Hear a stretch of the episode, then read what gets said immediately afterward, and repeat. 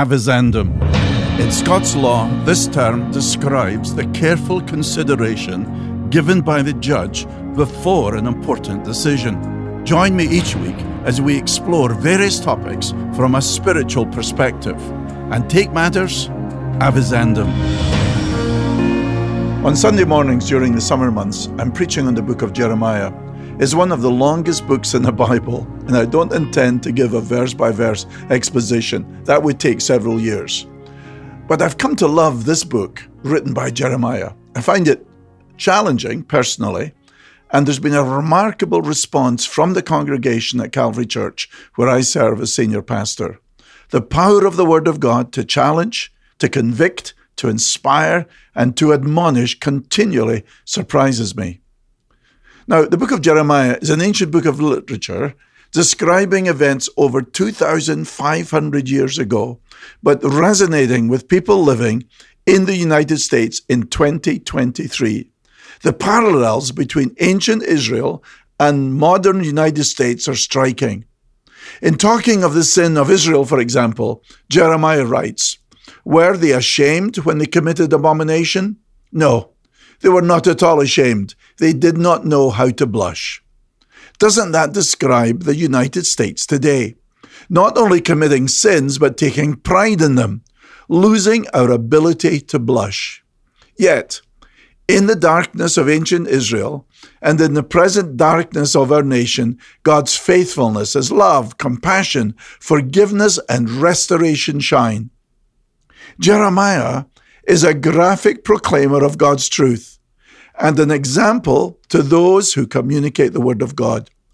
Here are some of the illustrations he uses the almond branch, a boiling pot, a fountain of living water, a broken cistern, a wild donkey sniffing in the wind, a linen loincloth, sin written with a pen of iron and with a point of diamond, a parched and lonely shrub in the desert, a potter in clay, one basket of ripe figs, and another basket with very bad figs.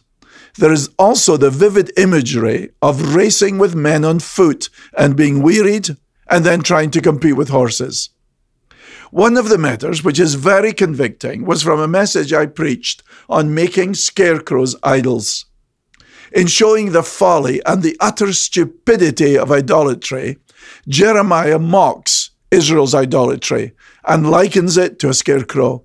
They cut down a tree, decorate it with silver and gold, put clothes on it. He writes, Their idols are like scarecrows in a cucumber field, and they cannot speak. They have to be carried, for they cannot walk. How could they leave the great God, the true God, the living God, the everlasting King, and pursue such idols which are false, worthless, a work of delusion? Look at the scarecrow in the cucumber field. That's like your idols, Jeremiah is saying. It's a pathetic structure. A few pieces of wood nailed together by you. It can't move. It can't talk. It can't think. This is the height of stupidity. But isn't this what we do? We turn from the living and the true God, the fountain of living water, and pursue our own foolish idols of pleasure, success, riches, sport, family, personal happiness, personal fitness, and so on. At the end of the first epistle of John, he writes, Little children, keep yourself from idols. So, this ancient book of Jeremiah is very relevant.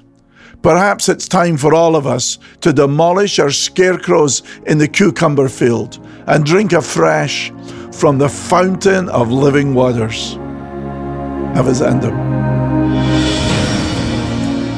You're listening to the weekly Avisandum podcast from The Verdict, featuring Pastor John Munro. John is senior pastor at Calvary Church in Charlotte, North Carolina. Listen to John's daily program, The Verdict, on broadcast radio or major podcast platforms. For more information about The Verdict Ministry, visit us online at calvarychurch.com slash the verdict.